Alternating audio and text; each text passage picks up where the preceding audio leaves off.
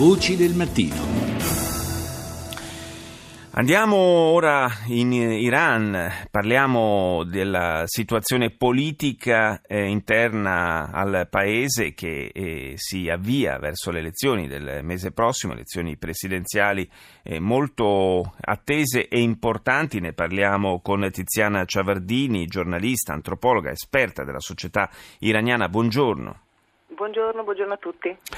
Dunque si stanno muovendo le pedine in vista eh, del, delle presidenziali di maggio e sembrerebbe eh, che il fronte conservatore eh, abbia individuato una figura su cui puntare in contrapposizione con il presidente uscente Rouhani.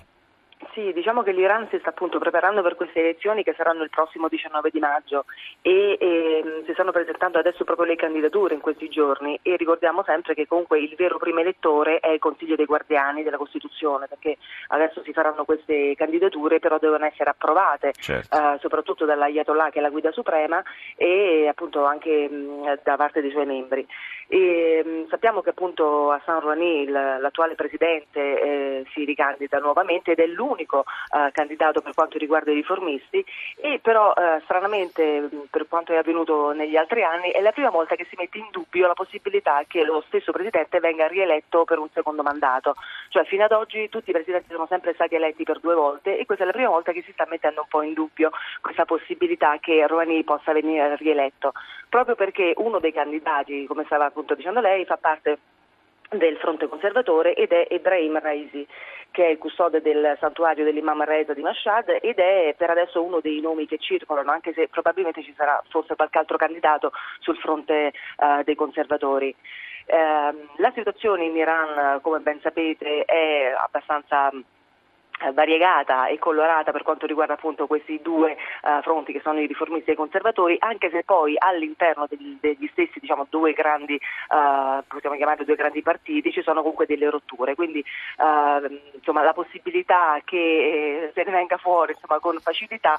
sarà abbastanza difficile. Ma che, Vorrei... cosa, che cosa viene imputato a Roani? Perché si mette in discussione la sua rielezione? Si mette in discussione perché Rouhani eh, sicuramente ha avuto tantissime, eh, tantissimi diciamo, uh, vantaggi, ha portato l'Iran al di fuori dell'isolamento, certo. ha avuto questo grande successo per quanto riguarda eh, la vittoria diciamo, sul nucleare, sull'accordo sul nucleare, ma nello stesso tempo sia da, da, parte della popolazione, perché io lo dico sempre ed è giusto ricordarlo, c'è una parte della popolazione che non vuole il cambiamento dell'Iran, quindi non vuole questo riformismo, questa apertura nei confronti dell'Occidente, ma sostiene ancora i conservatori e ce ne sono tantissimi tantissime, altrimenti questo sistema iraniano, io lo dico sempre, non andrebbe avanti se, se tutti veramente volessero cambiare questo paese. E quindi quello che si imputa diciamo, a Rouhani è di aver aperto, di aver avuto questo, uh, questa apertura nei confronti dell'Occidente, soprattutto nei confronti dell'America e ora, uh, da quando non c'è più Obama e quindi abbiamo questa nuova presidenza di Donald Trump, uh, anche tutti quelli che praticamente erano contrari a questo accordo sul nucleare stanno dicendo in parole povere,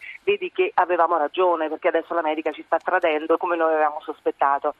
Ricordo ancora che le sanzioni non sono state rimosse, quindi una delle cose importantissime che Rouhani voleva e che faceva parte diciamo, del suo uh, principale obiettivo per quanto riguarda la campagna elettorale che venne fatta appunto quattro anni fa era proprio quello di riportare eh, l'economia ad un livello accettabile. E su questo ancora non è che ci siamo riusciti perché comunque in Iran ancora ci sono tantissimi problemi, le banche hanno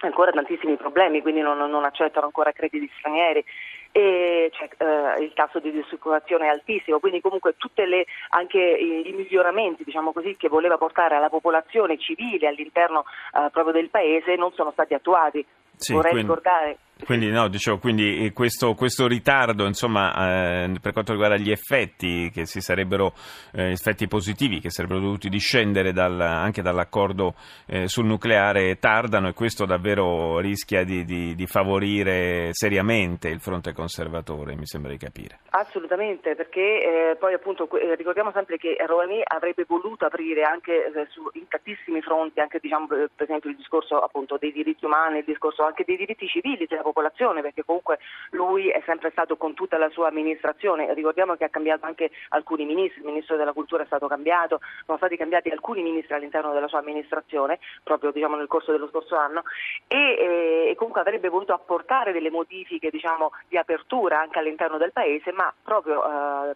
perché i conservatori in qualche maniera manipolano diciamo, anche queste mm. sue eh, decisioni, non sono stati attuati. Eh, quindi eh, temi davvero eh, caldi che, che, fanno alzare molto la temperatura di, questa, eh, di, queste settimane che ci separano dal voto in Iran. Torneremo naturalmente a seguire questa vicenda. Io ringrazio Tiziana Ciavardini per essere stata nostra ospite.